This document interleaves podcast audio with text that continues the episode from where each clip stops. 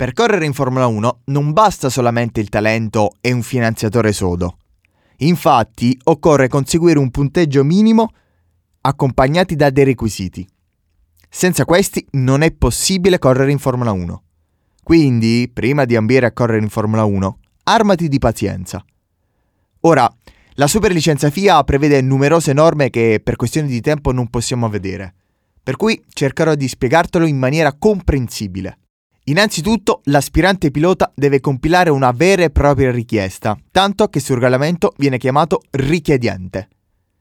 Per ottenere la FIA Racing Super License, il richiedente deve soddisfare i seguenti requisiti: aver compiuto 18 anni, possedere una patente di guida, aver ottenuto un'altra licenza FIA di grado A, cioè la licenza di livello inferiore a questa superlicenza. Il superamento di un test FIA inerente a regolamenti sportivi. A questi parametri se ne aggiungono altri due, legati al grado di completamento di determinate competizioni motoristiche internazionali e al piazzamento nella classifica piloti finali di queste. Gli aspiranti piloti di Formula 1 devono aver totalizzato almeno l'80% di ognuna delle due stagioni complete nei campionati previsti dal supplemento della superlicenza FIA e aver accumulato nelle tre stagioni precedenti almeno 40 punti. Questo punteggio è prestabilito sempre dalla tabella del supplemento 1 della regola della superlicenza FIA, che assegna il punteggio in caso di un determinato piazzamento in un determinato campionato. Più il campionato è di un certo livello, più il punteggio sale. Lo stesso vale per il piazzamento finale. Più ti piazzi in alto, più, più ti prendi. Il campionato che assegna un punteggio più alto sono quelli a ruote scoperte. Ai vincitori, ad esempio, del campionato di Formula 2 IndyCar ottengono la superlicenza poiché assumono il punteggio minimo previsto di 40 punti. Scendendo poi ci sono i campionati di Formula 3 e Formula E e poi il primo campionato a ruote scoperte, il WEC, ovvero l'Endurance per poi mano a mano scendere fino ai campionati di kart che chiaramente assegnano un punteggio più basso. Oltre al piazzamento finale, è importante, per ricevere i punti previsti da questa famosa tabella, sono le tre fattispecie per le quali vengono assegnati punti extra. Un punto verrà assegnato se si guida almeno 100 km durante una sessione di prove libere, cumulando al massimo 10 punti. Due punti verranno assegnati se il campionato FIA verrà completato senza aver ricevuto punti di penalità in classifica. 5 punti invece verranno assegnati se si vince l'ostico Gran Premio di Macao, che è un Gran Premio dove si corrono tantissime categorie, anche a ruote coperte. La FIA rilascia licenze soggette a un periodo di prova di 12 mesi dopo il primo rilascio, che si applica alla licenza completa. La FIA addebita al titolare della licenza una quota annuale. Si parla di cifre considerevoli.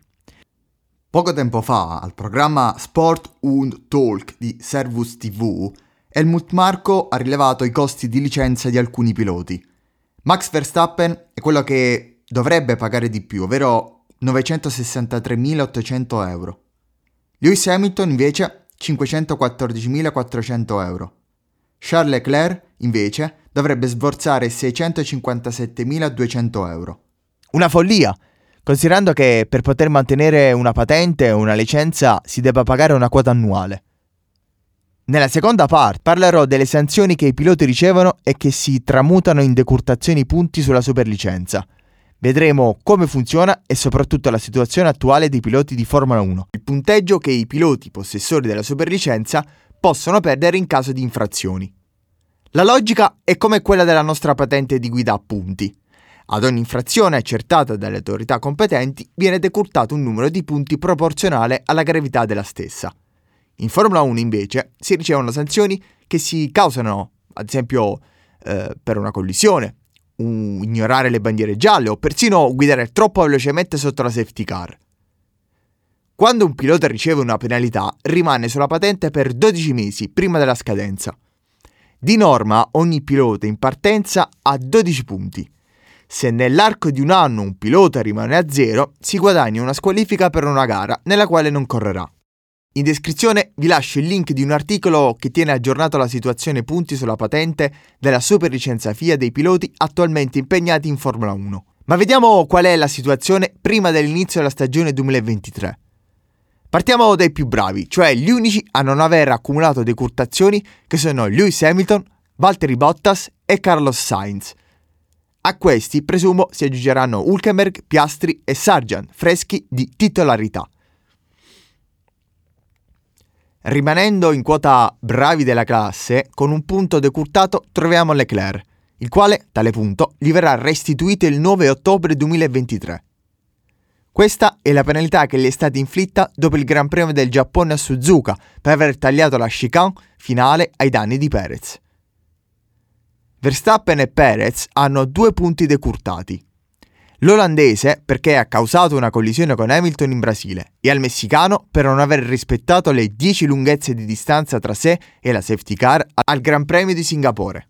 A Verstappen la scadenza dei due punti è fissata per il 13 novembre 2023, mentre per Perez se ne parlerà il 3 ottobre 2023. Norris ha tre punti, di cui due decurtati a seguito della collisione tra sé e Leclerc, al Gran Premio di Brasile. 8 a Ricciardo, a seguito di una sfilza di penalità inflitte durante l'anno. Ma può stare relativamente tranquillo visto che non sarà tra i titolari nel 2023, quindi avrà tempo per avere i 12 punti, poiché gli ultimi due punti gli verranno restituiti il 13 novembre 2023. Stessa sorte per un altro terzo pilota, in questo caso della Mercedes, ovvero Mick Schumacher, che ha 3 punti e li verranno restituiti in toto il 20 novembre 2023. 4 i punti decurtati a Russell, 2 per il contatto in Austria con Perez e 2, pochi col senno di poi, per l'incidente che ha compromesso la gara a Sainz ad Austin. 4 punti decurtati anche per Magnussen, Zhu e Tsunoda. Fernando invece avrà 6 punti di penalità e finirà di riaverli, se non commetterà altre infrazioni, il 12 novembre 2023 mentre per l'ormai ex compagno di Box Ocon sono 5 i punti decurtati. Vettel ne ha presi 2, Latifi 5, ma per questi sono numeri insignificanti, visto che per diverse ragioni non rientreranno più nel circus. E i più indisciplinati? Tra i più indisciplinati troviamo Albon che ha 7 punti decurtati, poi Stroll che ne ha 8 e infine quello che rischia seriamente il ban per una gara, e Pierre Savasondir Gasly con 10 punti di penalità. Questi dovranno stare molto attenti e soprattutto aspettare almeno le occasioni in cui gli verranno restituiti i primi punti. Per il francese Neo Alpine i primi due punti gli verranno restituiti il 22 maggio 2023, non proprio agli inizi. La situazione in partenza è questa ma i piloti dovranno stare attenti a non riceverne altri durante l'attesa della restituzione di altri punti. Grazie e alla prossima. Ciao!